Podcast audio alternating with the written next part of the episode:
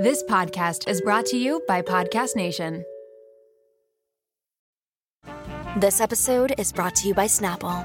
Want to know another Snapple fact? The first hot air balloon passengers were a sheep, a duck, and a rooster.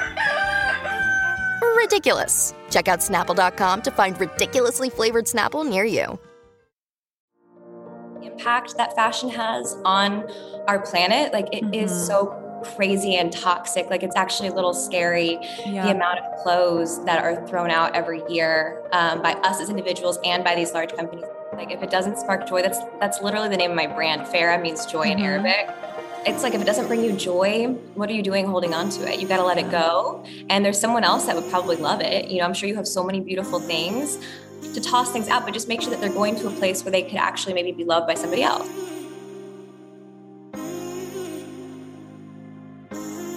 Take a breath. hey guys, I'm Sydney Lotuaco, and welcome to Something to Share. Every Wednesday, I sit down with people you may have seen on your TV screens, experts in their fields, or just people I find inspirational so that they have a platform to dive into the things that they really want to talk about. We all have something to share, something that we're going through, and something that we need to hear. So let's get started. Hi, guys. Welcome back to the podcast. Happy Wednesday. Thank you for being here. Um, so, if you're new to the podcast, I love to share insight from amazing guests and to talk about topics to hopefully help whoever's listening get inspired, um, see people who have done amazing things or have had incredible career paths or have been on TV and use their experiences, their information, their insight to help better our own lives in any way. So I always felt with podcasts, anytime I would listen, I would always hear a little tidbit of something that I needed to hear for that day, that week, whatever I was going through. I could always apply whatever I heard from a podcast some way into my life. So that is my hope for you listening here with every episode and even today.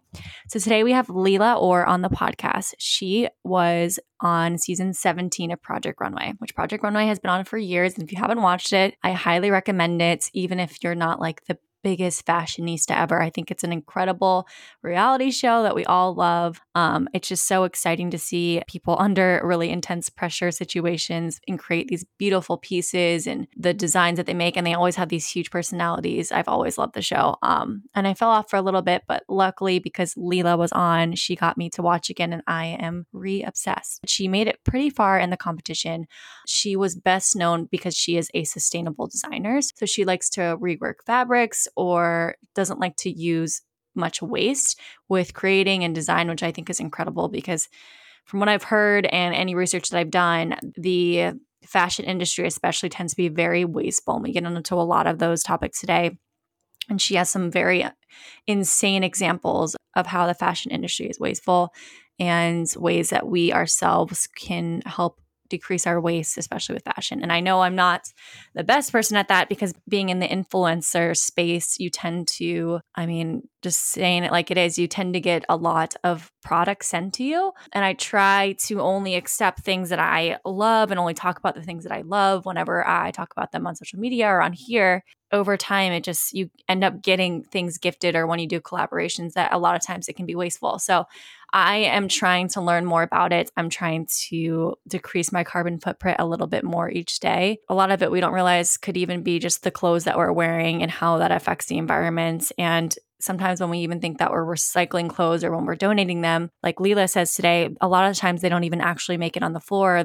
Uh, those places just throw away the clothes. So she has so much knowledge in this area. And I think it's fascinating subject and i'm excited for you guys to get to listen and we talk about besides that just like general fashion trends how we can refine our closets a lot of really fun stuff in regards to our own personal style and fashion and how we can incorporate that into our lives i think this episode's super fun and informative and i loved getting to talk with Lela i think this was one of the most unique episodes that we've had so far and i just think it's going to be a really great one for you guys to listen to so definitely share this one with a fellow fashionista or someone that's trying to be a little bit more sustainable, especially when in regards to fashion, or just really anyone that you think could love this episode because I really enjoyed this one. So I hope that you guys share it.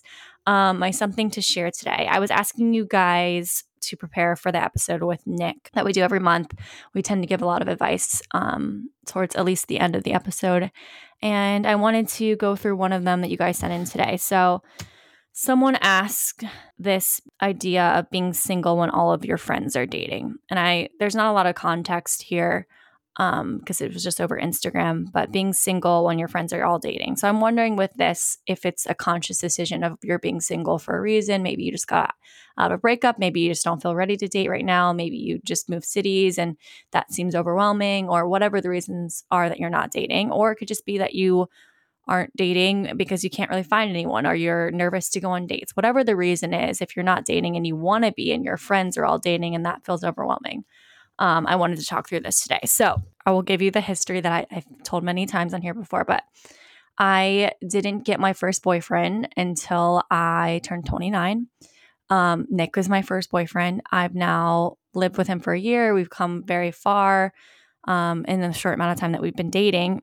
But I always felt very behind, especially in that part of my life. I always felt like other people knew how to date, other people knew how to do it better. I don't know what I'm doing it always made me feel really insecure and I did hold myself back a lot, I think, from relationships. I think because I was scared to further that part of my life. I don't know why dating always seemed daunting or scary to me. I think generally growing up, I was pretty shy and a little bit reserved. So I think, in a way, me being reserved was protecting myself from the fear of getting my heart broken or from entering into something that I didn't want or really whatever reason I had deep down inside of me, I I felt that deep down and because of that I think I avoided pursuing relationships that A were actually what I wanted or B pursuing things to the point of turning them into a relationship.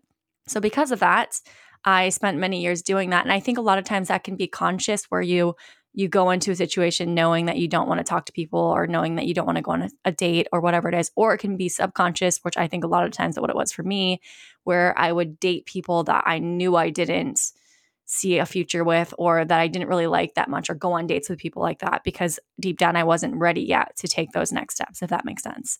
Um, so i think you can block yourself internally without even really realizing it until you take a step back and analyze why you might be doing the things that you're doing or why you're making certain decisions or why you're in a certain situation. So that was what I had to do.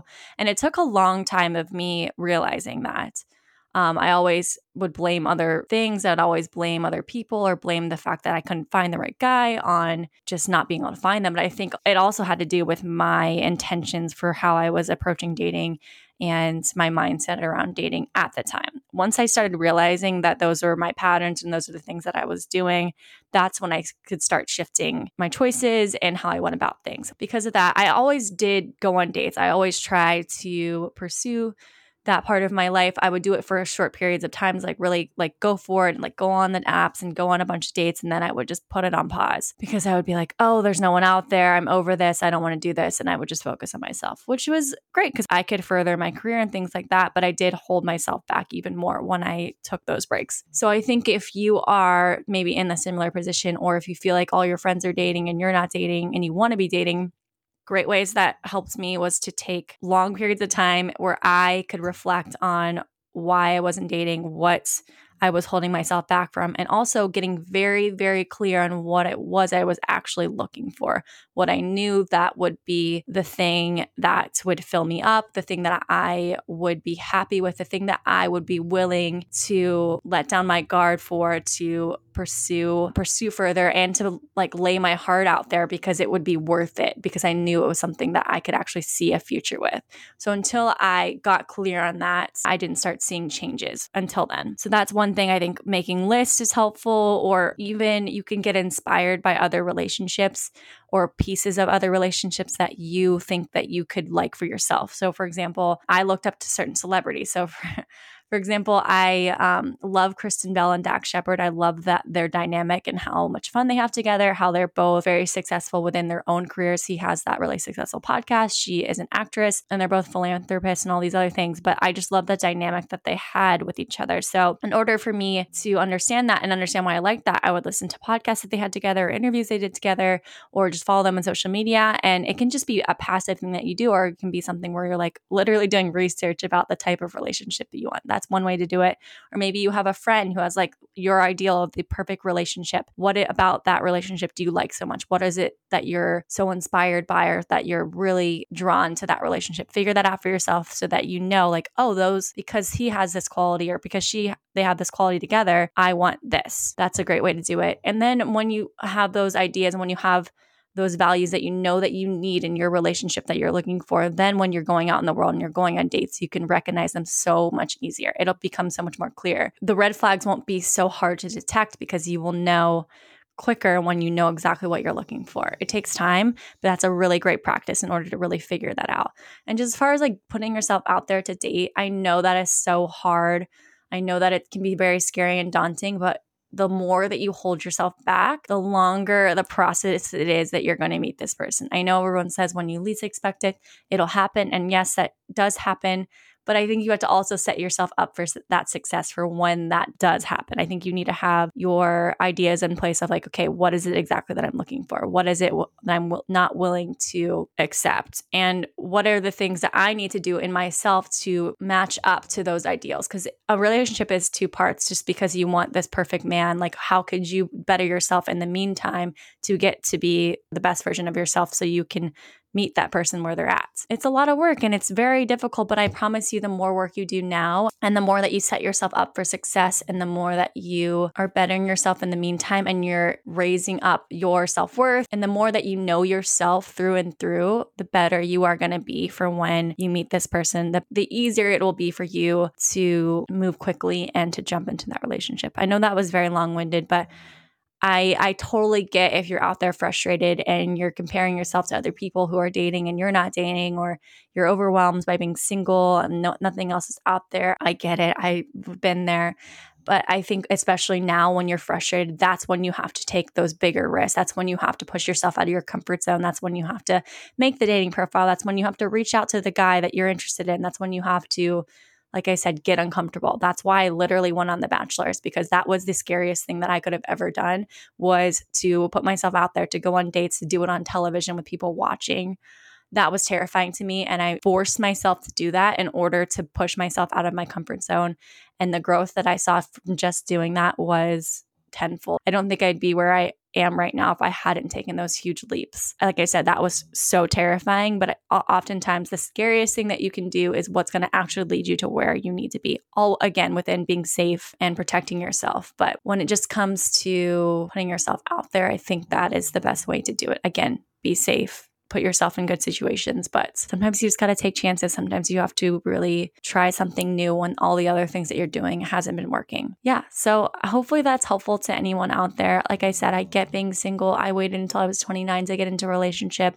I'm so happy now that I found the thing that I was looking for and then I put in all that work. And I get that it's hard and I get that it's frustrating, but do not give up hope on yourself or on what you're looking for because you're worth it and you will find it. I promise you, if you keep trying and keep picking yourself back up, keep putting yourself out there. Trust. Um, that's my something to share today, guys. Just sending love. Just know that you're not alone. I totally get where you might be at or what you might be feeling. Um, so again, just send in some love. Um, enjoy this episode, guys, with Lela. Please, if you could leave a five star review before you go. I love when I hear from you guys. I love when you DM me and talk about what you liked about the episode. But the reviews definitely help us to get higher on the list on Spotify and Apple so people can listen and to we, so we can grow this audience and continue to get incredible guests for you guys to listen to and to grow this community. So without further ado, guys, here is Lela.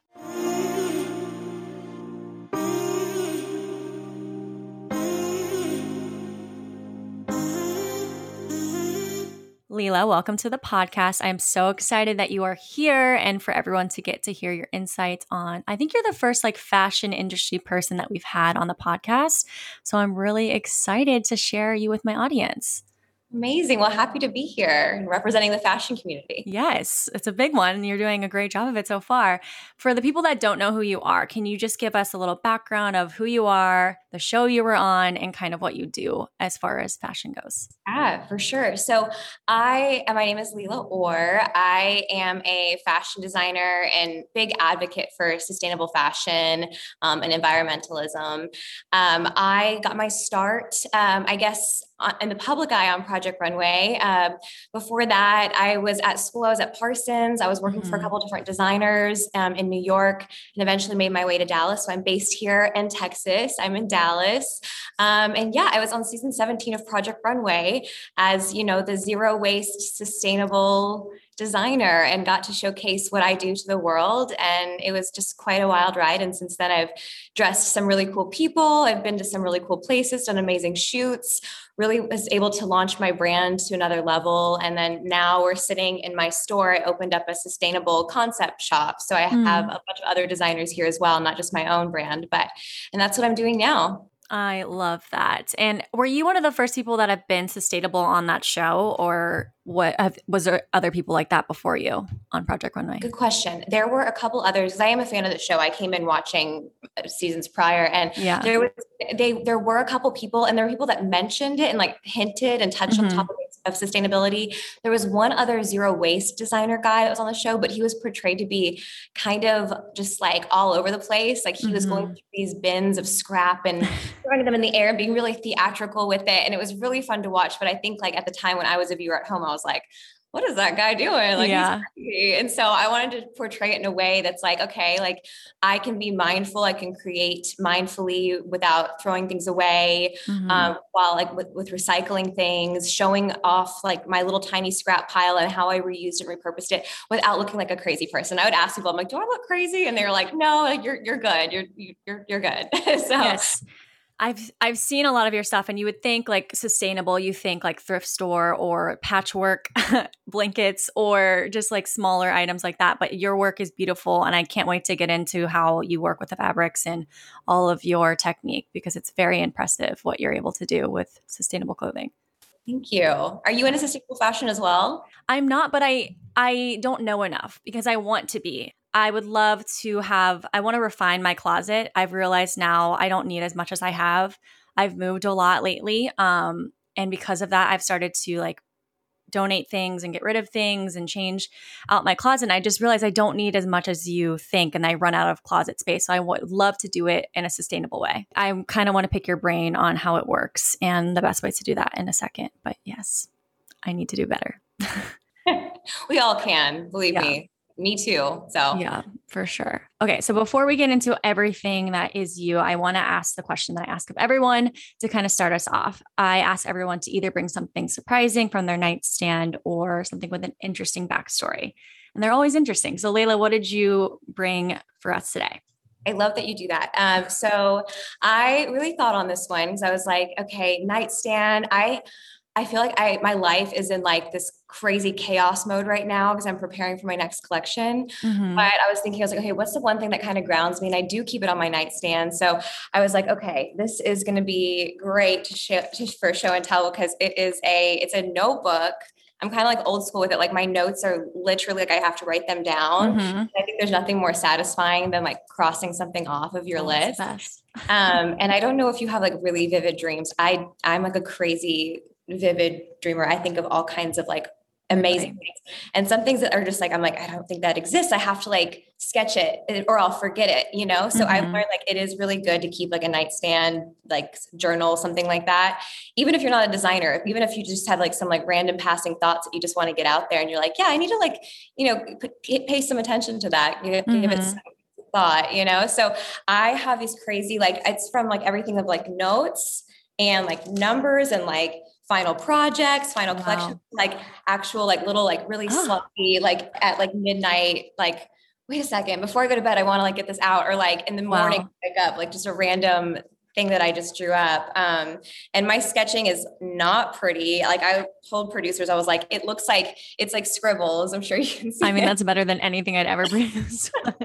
just like I just have to get the thought out. You yeah. know, I've got to like let this like do something with this. And I actually that's so funny that I, I turned to this. I actually have done like a little like knotted back silk gown.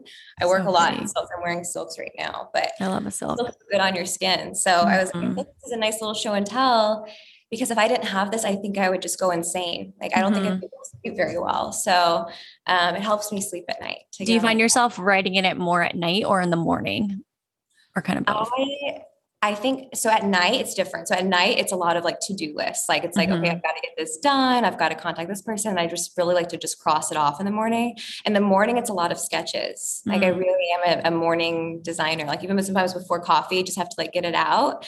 And um, that's actually sometimes like when I get my best, like I think it's like almost like a mind, like mindless thoughts, like shower thoughts or something, or like yeah. morning thoughts when you wake up. Like I just am like, oh, that was that was a crazy dream where I just had this way, like way cool idea and I just have to put it out there. So I just will sketch it out. You're like a true artist. Yeah. There's something so sacred about that morning time when you're fresh, when you haven't touched your phone, when your day hasn't started, when you aren't thinking about your email, where that creativity can flow. And I think that I am guilty of that. I skip over that a lot in my day to rush into the next thing that I'm doing or wake up. And it's so nice to have that just like right there if something's on the top of your head. My dreams lately have been, I guess, vivid, but I, I've been taking melatonin lately, and I know I, I need to back off of it.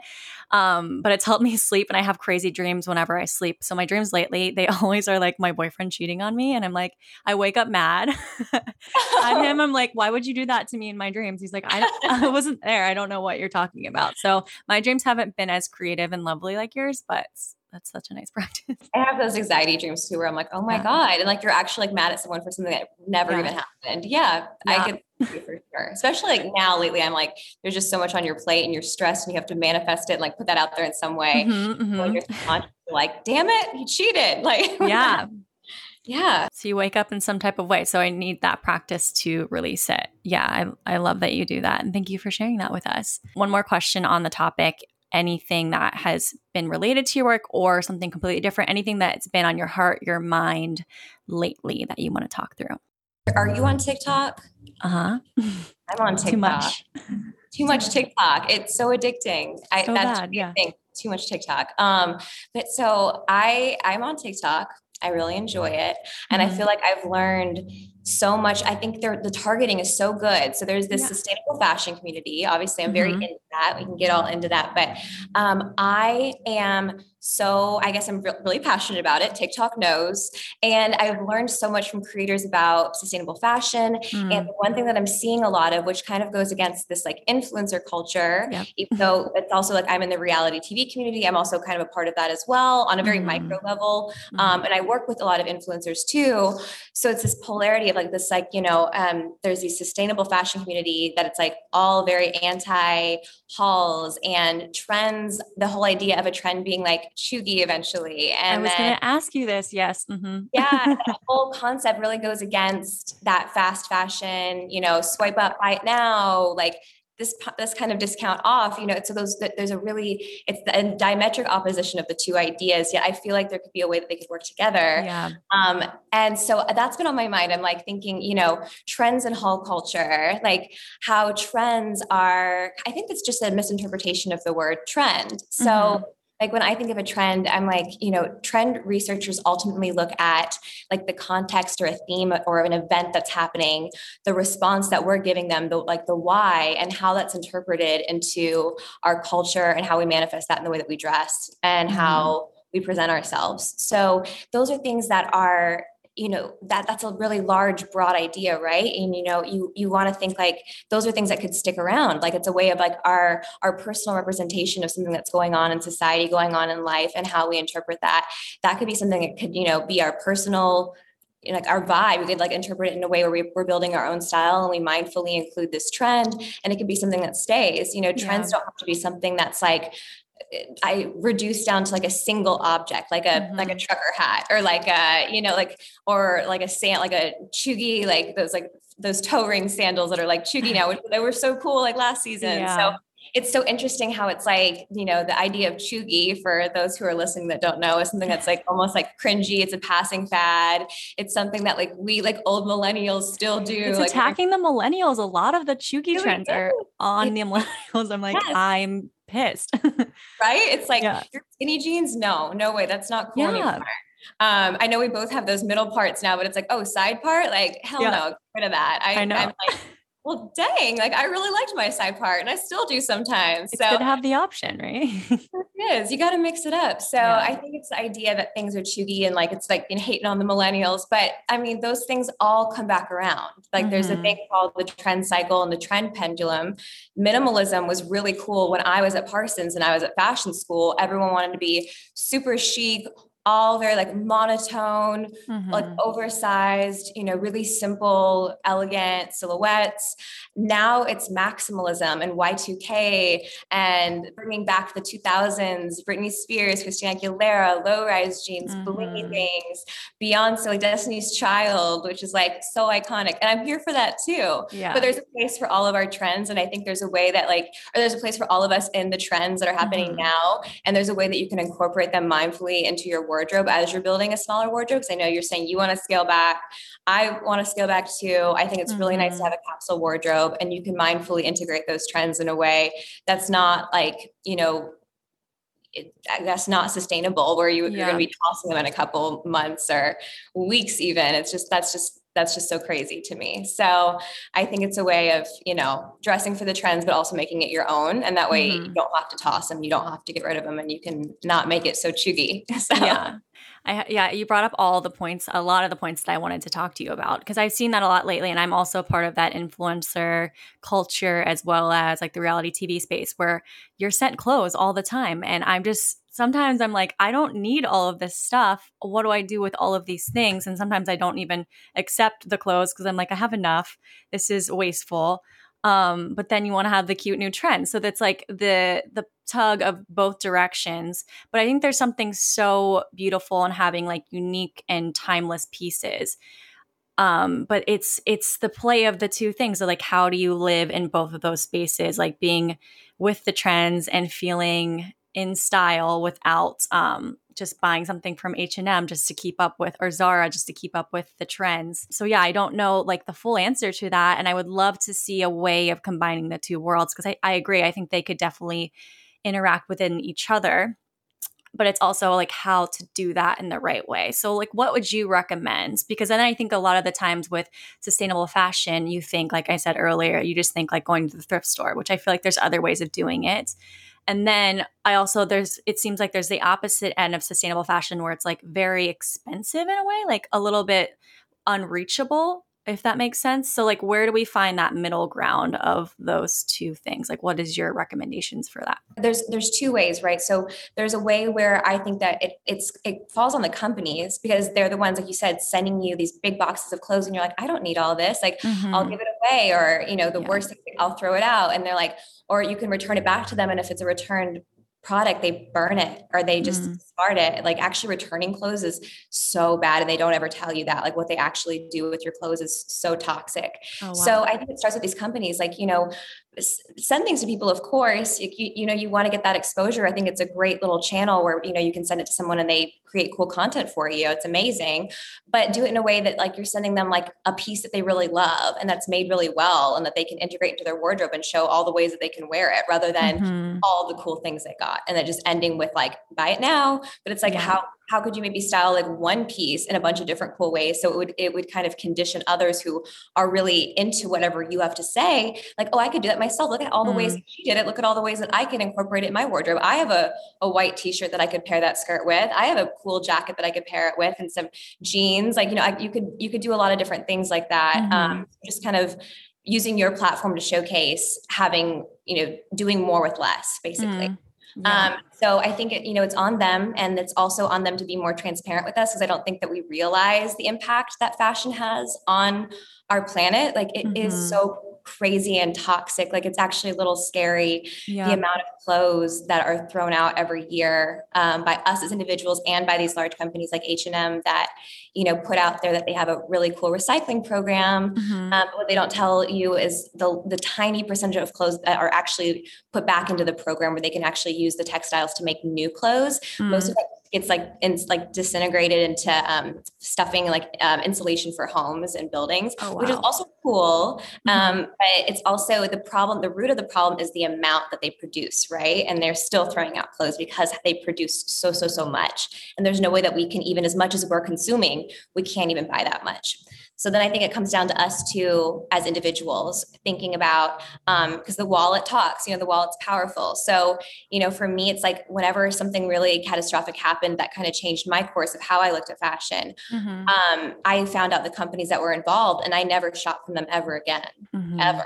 Mm-hmm. And so I think, you know, that's, I'm one person, but if more people were like that, you know, that's powerful. Um, and I think also not beating ourselves up, like, like trends come and go. Yeah. I think you can incorporate trends. And if you want to buy an exciting new piece, get it. Something that's maybe cheap from like a fast fashion website. And I know this might be a little controversial for people in the, the sustainable fashion community, but like in the past i didn't have a lot of money like starting a business and stuff i really didn't have much to work with but i liked like some trendy things at zara mm-hmm. but i mm-hmm. still have those in my closet from like 2013 i yeah. still have zara dress so for me that wasn't fast fashion i i mean i also am one that mends my clothes and stuff but like mm-hmm. you can do that you don't have to buy always from like an expensive sustainable designer um, and then i think also it comes down to just finding your own personal style yeah. um, i use iris apfel as like my like style icon all the time. And I'm so excited because she actually just responded to a comment of mine today. And I was like, oh my gosh. Today is May. I love her. She's so iconic. And so I Iris Apfel is like the epitome of like, she is an icon, a fashion icon she wears things for years and years and she does it in such a crazy kooky way because she's just this eccentric amazing lady i talked about her on project runway too i was like mm-hmm. she is i mean i said that she's the shit on project runway i was like she's the shit and she's amazing and i love people that just do whatever the hell they want and wear whatever the hell they want because those are the people that I look to for inspiration as a designer. I look to people on the street and mm-hmm. I'm not looking at the girl who's wearing the thing that everybody else is wearing because it's cool, because that's boring after a while. Yeah. And she'll get bored of it after a while. I'm looking at the girl who's doing her own thing and who's doing rocking it with a lot of confidence. Because mm-hmm. nine times out of 10, the woman that you look at in the room is going to be the like the cool girl is the one who has the most confidence and admitting so that, like, you know that personal i'm really into whatever i'm doing here you know like mm. that's the girl that i'm like yes that you are really inspirational. So that's what that's my take. That was very long winded, but I Oh yeah, I loved it. That's so true. It's like it's not even necessarily about the clothes; it's about how you wear them and how they make you feel, and how that you're representing that in a room. And I I think that's really awesome for the people. I feel like sometimes it's overwhelming because we see like trends, we see like the it thing to wear. Some people I feel don't really know their style. Or for me, for example, this pandemic, we spent our whole year in sweatpants. So then leaving the house after that, I was like, what do I wear? What what's like what do I wear that's comfortable but also feel like fashion forward? Like where what do you say to that person to help find their style and especially after last year of like our style just kind of going out the window? Yeah, I, I would say the best thing to do is just go someplace that makes you feel comfortable. Like if it's a thrift store or if it's even to the mall, like just try on some things that make you feel really comfortable and just feel like your best self or more comfortable in your skin or more confident or whatever that is. Try out some different silhouettes. Um, also, like look to different like genres and times in fashion history that you thought were like really freaking baller. Like I love the 1970s. I'm all for like a really cool flare. Like I I love Studio 54 fashion. I'm also mm. from Dallas, so it's like woo. Like I am more of a minimalist girl, but I'm like I still love like a sparkly, you know, little every once in a while, a little cocktail dress or something. Yeah, yeah. It, it's so fun. And you're just like, ooh, like I'm shiny and I look cool, you know? So mm-hmm. I, I, think it's stuff like that. Like look at fashion genres. Um, also I go on Pinterest a lot and I like pin yeah. things like, oh, that's so cool, and try to recreate it with my own wardrobe because I think you might surprise yourself by trying on things that you might already own. Mm. Um, and like, I mean, yeah, go to a store, go to thrifting, like find like little silhouettes and then go back to your own wardrobe. You don't necessarily even have to buy anything. And I know that sounds weird as a fashion designer telling you don't buy things, but I think any sustainable designer like worth their you know their salt is going to tell you like i actually would rather you not buy a ton of things from me i would rather you buy like a piece that you really believe in and love mm-hmm. and wear it for years to come um, so I think you could go into your own wardrobe. You don't even necessarily have to buy something and just start piecing random things together and you might surprise yourself, you know? Mm. Um, so I think there's a way to do it where you don't even have to buy anything. Do you recommend like a few key pieces that each person should have in their closet to like invest in? And then, so if we're saying we're dialing down our closet, like if we're giving our clothes back or donating them, like what's the best way to go about that? That it's actually going to be sustainable and we know that it's going to be recycled or put to the the right use. Because I feel like it's daunting sometimes when we don't realize that we're trying to do the right thing with uh, recycling or uh, donating, but if it's not actually going, like you said earlier, to what we think it's going to, um, do you have any recommendations on that? Yeah. So there, to answer your question, there, there's no perfect solution, which is kind of a bummer. Um, yeah. I a lot of people that are really working on it um, because whenever you go to a consignment store and you want to donate whatever um, or like a buffalo exchange anything like that you want to mm-hmm. donate i think that's great and i love that they do those donation programs where get, they give you a credit to the store and you can buy some mm-hmm. things secondhand that's so cool but even that being said like one of my favorite thrift stores here recycles their floor with new clothes mm-hmm. every hour on the hour that's how much they have that they just mm-hmm. can't get rid of and those things are, end up in the landfill as well but that's better than just ending up straight in the landfill at least it's a less direct route yeah. where you're doing it someplace that's actually actually going to get used and might you know have a second life or it'd be like loved by someone new and that's really cool. Um, so it's a less direct route to a landfill. So i think that's the ultimate goal is either you know buying stuff that can decompose and break down. So natural fibers having mm-hmm. natural fibers in your wardrobe is key. There's so much polyester out there and it's the worst thing in the world. Like it really is that's what's contributing to all those microplastics in our water supply. Mm. when you wash polyester gets in our water and it's it's contaminating our water. Our, our oceans are filled with 30% microplastic. I didn't so, know that from just yeah, washing it. Just washing it. Oh yeah. Oh so I think it's buying those natural fibers because then, you know, they they wear really well on your skin. They don't trap in heat like polyester traps in heat and makes you hotter. Mm-hmm. Um, it's better for just your general health because it's it's breathable. Um, it's, a lot of them are antimicrobial. Um, and then whenever you toss them, if you do toss them in a landfill, like hemp starts to disintegrate in as little as two weeks. So it completely breaks down. That's a plant fiber. So it just mm-hmm. goes back soil. It actually could, like, if you have a garden, you could throw it in your backyard and throw it in your garden, and it will actually start nourishing the plants. Hemp, hemp is the coolest thing ever. I love hemp. I love eating um, it. I love feeling it. yeah, I feel. Yeah, all the things you can wear it, you can eat it, you can yeah. feel it. It really is like the solution to all things. Um, yeah. So hemp is amazing. And then, yeah, if you do need to donate, donate it to a place that will actually put it on the floor and that extends the product's life cycle. So it's all about extending the product life cycle. And then to answer your other question, doing a, a smaller wardrobe. So mm. what I first tell people is try to challenge yourself to the 333 rule. So over the course of three months, try to wear 33 items only in your closet, um, which to some people sounds really tiny. To me, that sounds like a pretty generous closet. That sounds like a lot. Yeah. So I'm like, you don't really have to throw out that much. It's just like find a way over three months, but three months is, you know, that you might be passing through different seasons to mindfully wear what you already have and not buy anything new. So mm-hmm. again, it's weird. I'm sell, trying to sell clothes for a living, but like, don't buy anything new. Wear what you have for real. Yeah. That's the first most sustainable option is to wear what you have.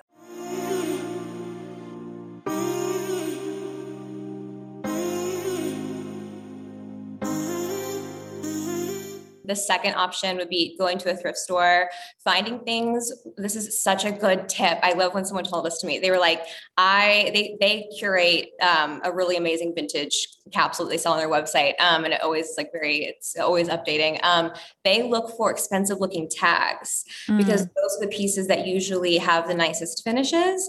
And as you're going through a ton of racks at a thrift store, it can be a little bit overwhelming. But if you yeah. kind of know what to look for with the tags, if they look a little bit expensive, usually those are things that are made in a time where they used a lot more natural fibers, they use better finishes, things like mm-hmm. that. Mm.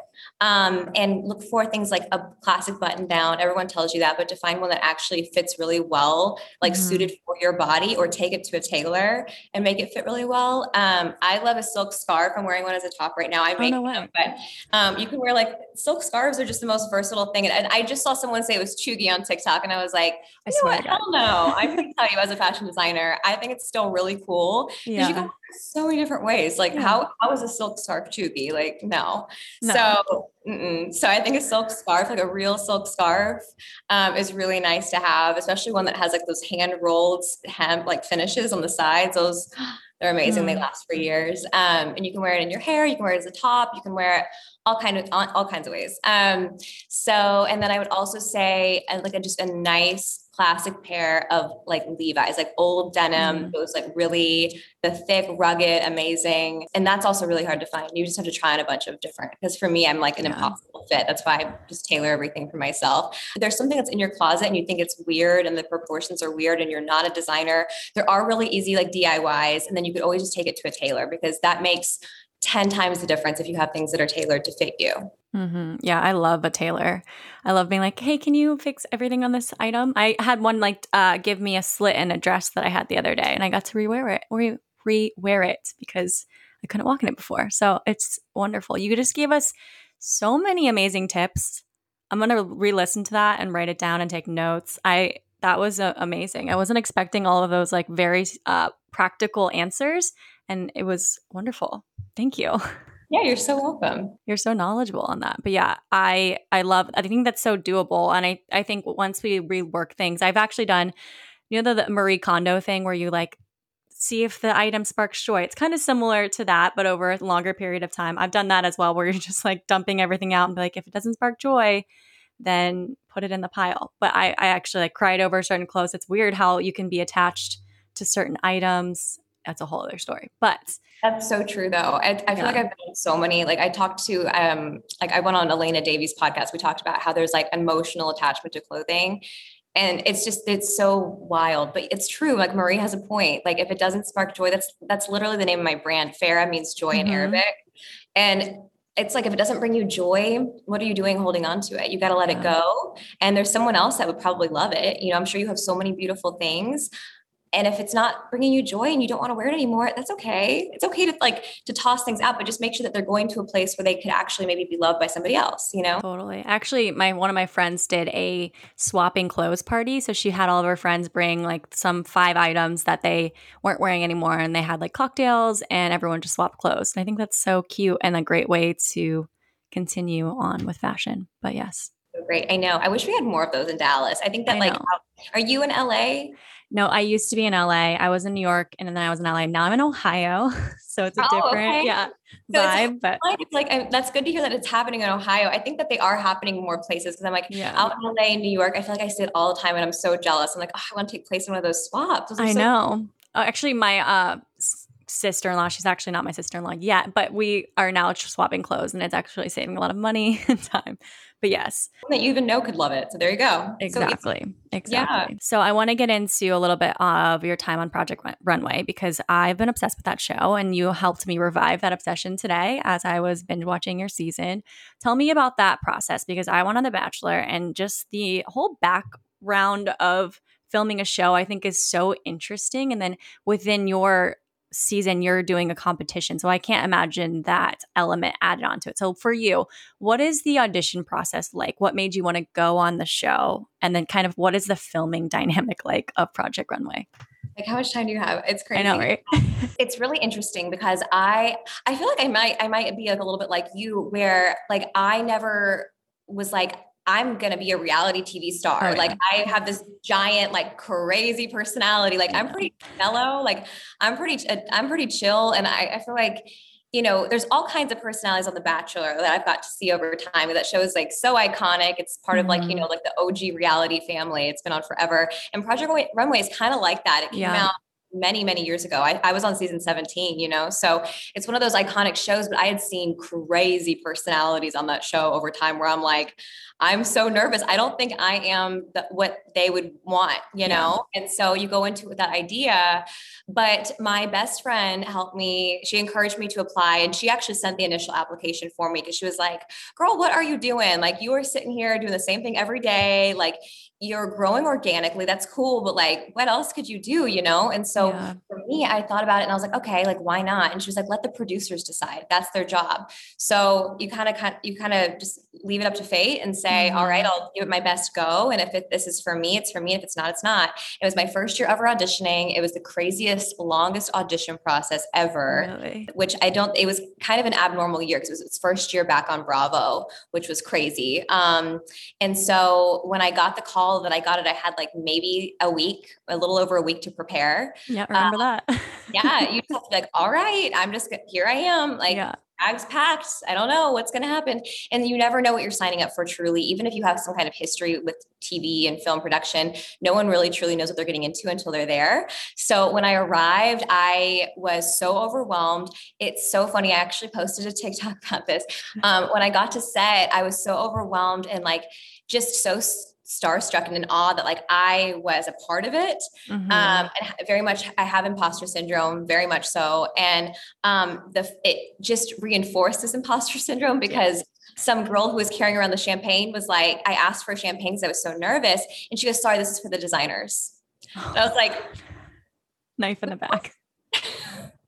I'm one of them. Um, Yeah. yeah. hi, here I am. And she was like, and so I, I was like, oh, I, I just was mortified. So I was like, oh, okay. I was like, I didn't even say I was a designer. I was like, all right, like I'll just go home now. Okay. Oh my god. Um, and so I was like, oh, okay. And so then a producer, because I'm Mike, they're like, Lela, go get your champagne. Like you're a designer, go up there. And so I don't know who, if she got talked to or whatever, but I got my champagne and I was like, okay, yeah, I'm here. I'm right. I'm here. Okay. So I started talking to some of the designers, met Karlie Kloss. She's just like this like Amazon beautiful, like so stunning. just so stunning. Oh my gosh, Elaine Welteroth, like editor in chief of Teen Vogue, like Amazing. so incredible. And Brandon Maxwell, a designer that I admire, Nina Garcia, OG judge. Um, Mhm. so it was just the coolest thing. And I just, you, you just get thrown into it, thrown into the mix. Um, I did pretty well. I think that no one tells you about being on reality TV that you, um, the worst part is coming off of reality TV Mm-hmm. and waiting for that edit to see how did they edit me because there's so many hours of filming that people don't realize that goes into Yeah. it. There's so many stories that are never told that you really can't touch on because it didn't happen according to TV. Mhm. Um, and you know, there's so many angles and there's sides that you can take, and you don't know what's going to happen. So you, that that period of waiting is dreadful, and no one tells you that. Oh my gosh, no one says anything about that. And so I was very pleased with my edit. I came off very like professional. You know, I kept it together. I think you could Mhm. probably say the same thing about your experience. You know, it's like I did well. I kept it together. Um, didn't go to the end. You know, obviously we didn't. You know, we didn't make it to the end, but here we are. Like you know, it's a huge platform and it's an amazing experience. So Mhm. you know, for me, the prize was not love; it was money and and connections with the CFDA, which I thought the CFDA connections were the coolest part. Um, they're just the the tastemakers of the fashion world, pretty Mhm. much. Um, they're one of them for sure.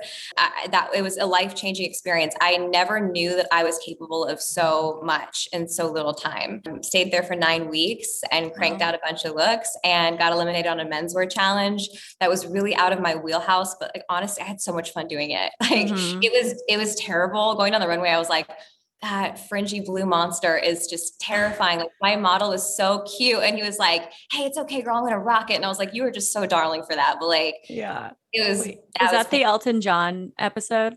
Yes, yes, my that was God. that was my moment of glory. Um, and but you know, it's it's funny though because I was so gung ho. I was like, you know what? If I don't say anything bad, like I'm gonna stick really, I'm gonna stay confident through this whole experience because everyone is fending for themselves. Like no one else is advocating for me to go to the end. That's here competing. It's a competition. So Yeah. I'm gonna just stay really confident. And so, like in my mind, as that thing was going down the runway, I was like, "Oh God, what a disaster!" And they were like, "Lela, so what do you think about it?" And I was like, "You know, I'm really happy with it. I'm really excited about this look. Like, I think it's pretty cool." And uh, yeah, that was. I think it was amazing. Same thing with my first challenge. People, some of the designers actually kind of liked it.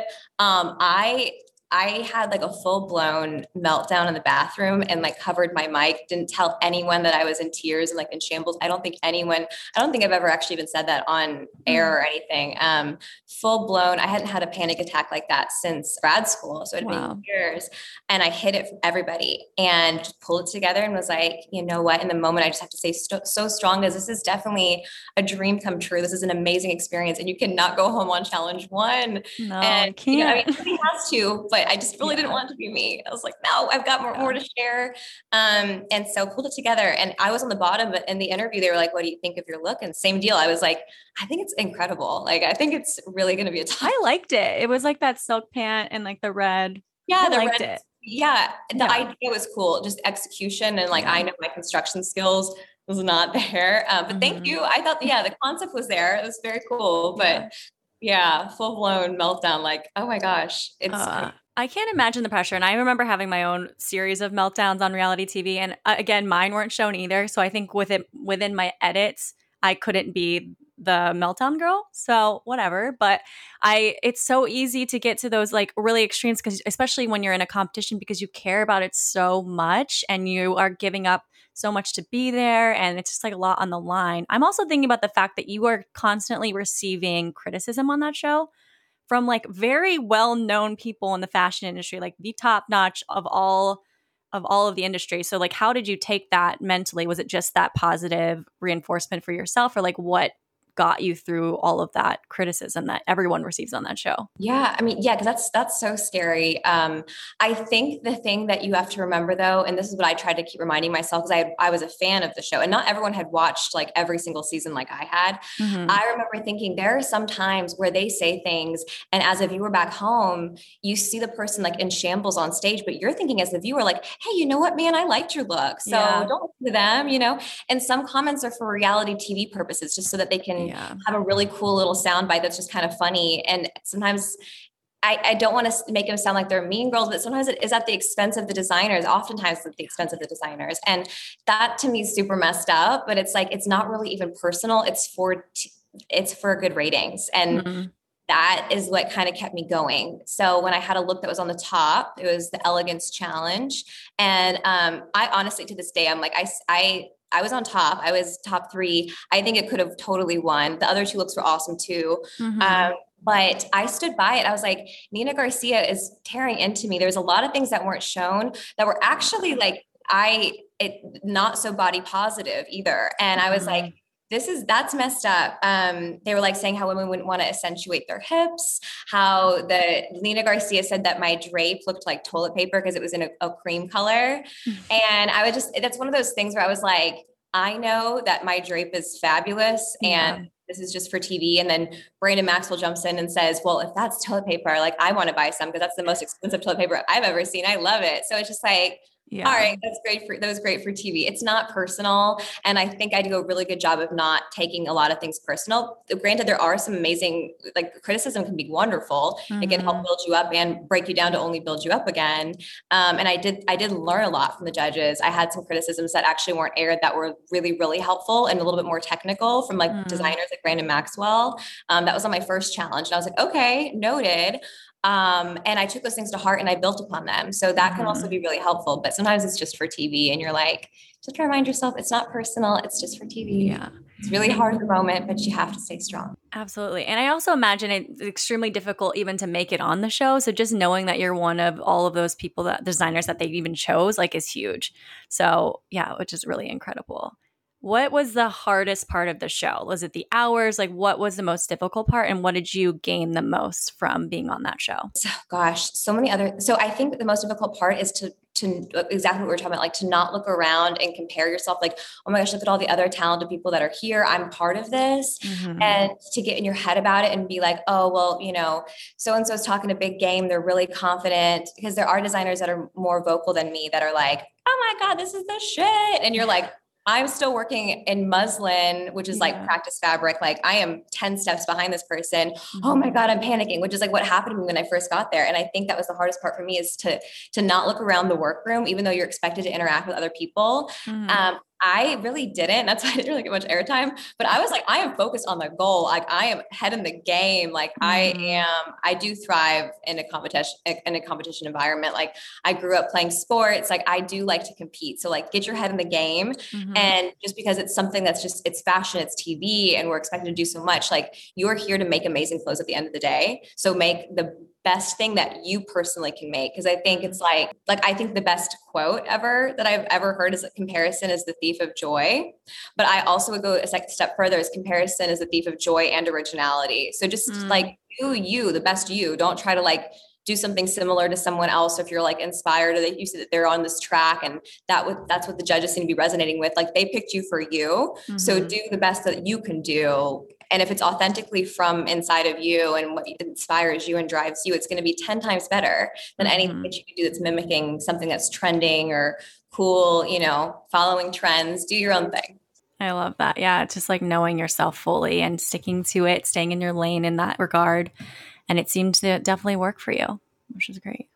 I have a couple more questions. You have your own line called Ferrah, which you touched on. I want to like know a little bit more about it and just any inspiration that you could give to someone wanting to start a business, whether it's in fashion or any field really just because there i feel like there's a lot of entrepreneurs out there and a lot of people that kind of want to go into their own business and pursue that but then there's all of the like what ifs or what if i leave my job and I don't make it. Like, what do you recommend to people for starting out uh, your own company? Ooh, that's the scariest thing ever, you know, like doing something on your own and not having to rely on like a consistent work schedule. You have to make it, you know, yeah. you have to all, you know, like it's that's so unique. Uh, not a lot of people get the opportunity to do that. And not a lot of people feel like they can do it. I think more people could do it if they wanted to. I, mm. I, I just had this fuel, like I like lit this fire under me after being at Parsons. The Rana Plaza disaster happened in 2013. Um, it was in Bangladesh and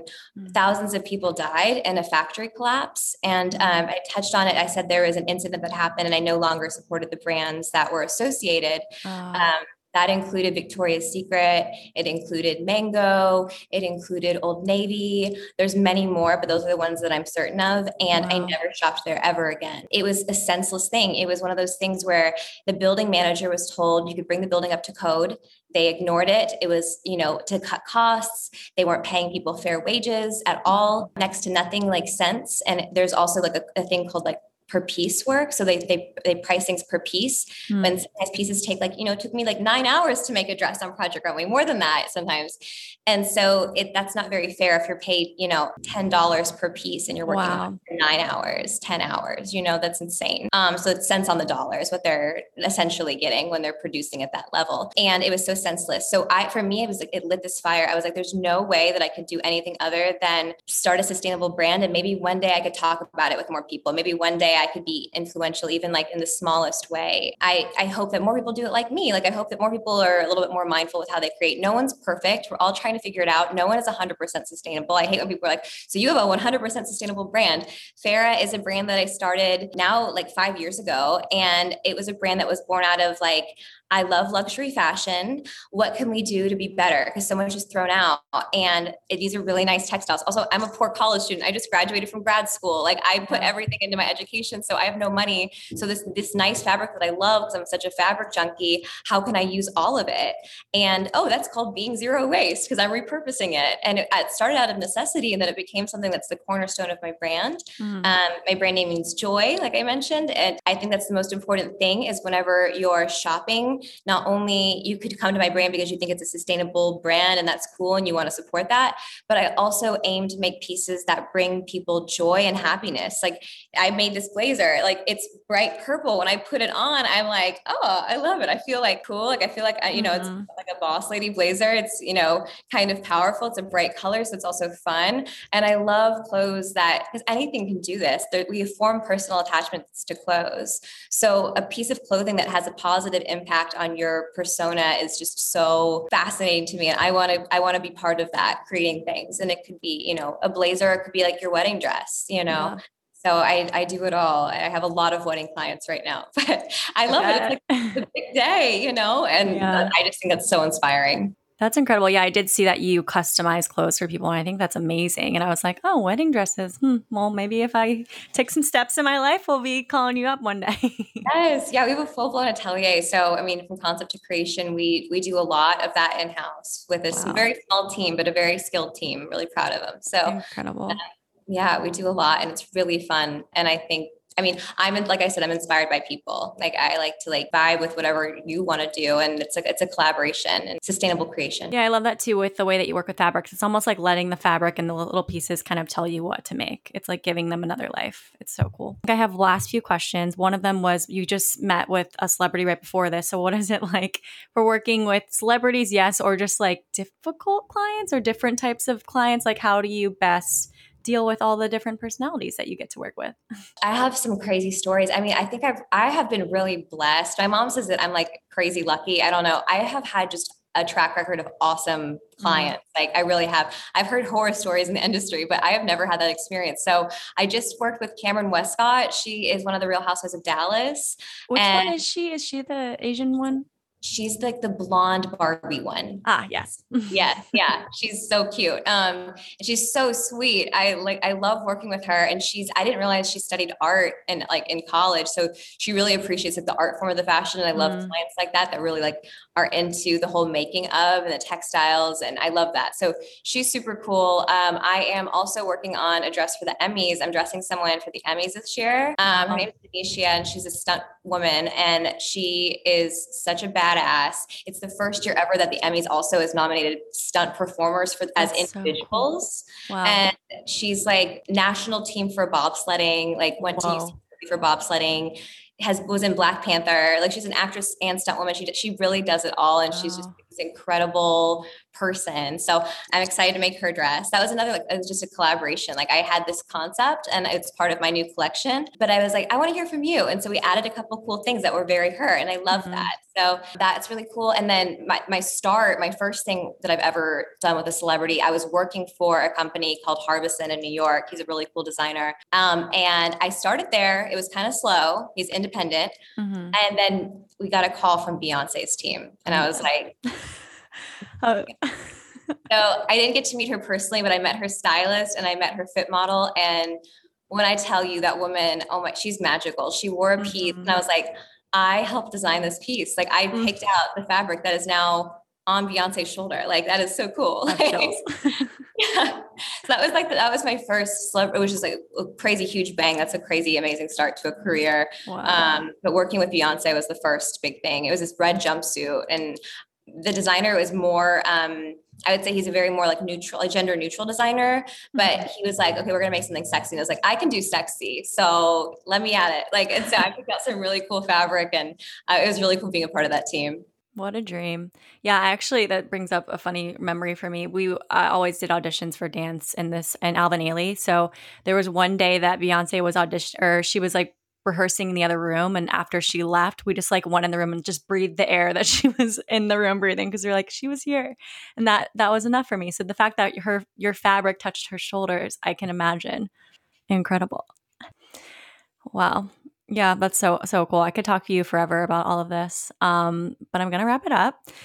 Um, before you go, I like to ask everyone like final questions, and I kind of just want to ask for you one last piece of advice because I feel like you have so much uh, knowledge, and it could be whether about something that you do, or what something about we talked about, or just random advice. Any last piece to leave us off on? Well, so I mentioned like the comparison component, um, like comparing your, yourself to others is really it, it's the worst. Don't do it. Um, it's the thief of joy, the thief of originality. But also, I would say the thing that I think is as an entrepreneur, or really just anything that you want to do in life, something that sounds really daunting and big, like I think there's so many people that talk about it. They have an idea, they talk about it, they they share it with their friends, they mull it over, they maybe journal it, they write it down that's not the same as doing it. You just you have it sounds so simple to say you've got to do it, but like don't talk about it, don't dream about it, go do it. Go try it. Mm-hmm. Like if you're failing, that that only means that you're trying. Like you should never be afraid of failure because failure can lead to amazing things. And failure is always so subjective, you know. If an opportunity doesn't work out the way that you imagined it, it can lead to 10 other things that you would have never been able to do had you not put yourself in that position to fail. Mm-hmm. So I would just say, you know, my advice to anyone that's thinking about ever doing anything like going into like a fashion career is so you know anything that's in front of the public eye too is just so daunting but just do it. Like the worst that can happen is it doesn't go exactly as you imagined it. I am the eternal optimist so i'm like when a door closes a window opens there's Mhm. other opportunities that are going to come for it. You just have to go for it I completely agree. Yeah. Life can surprise you sometimes when you take risks, and they might not be what you thought was going to be at the end of it, but it can lead you in a completely different direction, whereas actually where you were supposed where you were supposed to be in the end anyway. So, thank you for that last note. Um, where can everyone find you? Social media? F- where can they shop Ferrah? All of that great stuff. I am out there. Um, I, I feel like I'm like I'm too out there. I'm like, that's a lot. Um, so I have a. You can find me Lela Christina. It's my Instagram. Lela Orr is my TikTok. We talked a little bit about that. Um, and then Ferrah is Ferrah Official on Instagram. Ferrah.co is the website. Um, you can shop us online. You can shop in my store. It's Sept, like September, but like shorter. And also now my hats are going to be in stores all over. So Ooh, mostly in Louisiana and Texas to start, but we'll see. Um, exciting. Yeah. good hat. I'm definitely going to go follow you on TikTok after this because I want to be a part of the sustainability TikTok. You know, when you flip through and you're on certain TikToks, that's where I want to be at. So I'm gonna go do that. Sustainable fashion, yes, it's all yes. over there. I yeah, I'm like, I, there's so much more that we could all do, but it's it's fascinating. Um, I followed you on Instagram. I love your account. So thank you. I love also, I just I love this podcast. It's so wonderful to be on. Oh, thank you. I really appreciate you being here and sharing everything that you did with me. It was wonderful. I really am so thankful for you being here and sharing all of that. That was great that is it for me today, you guys. Thank you so much for being here and for listening. Before you go, make sure that you rate, review, and follow, as well as subscribe so you never miss an episode. And one thing you can share in the meantime this podcast, obviously. Send it to a friend who needs some inspiration or give us some love on social media and tag us at Something to Share Podcast on Instagram. And I'll see you next Wednesday.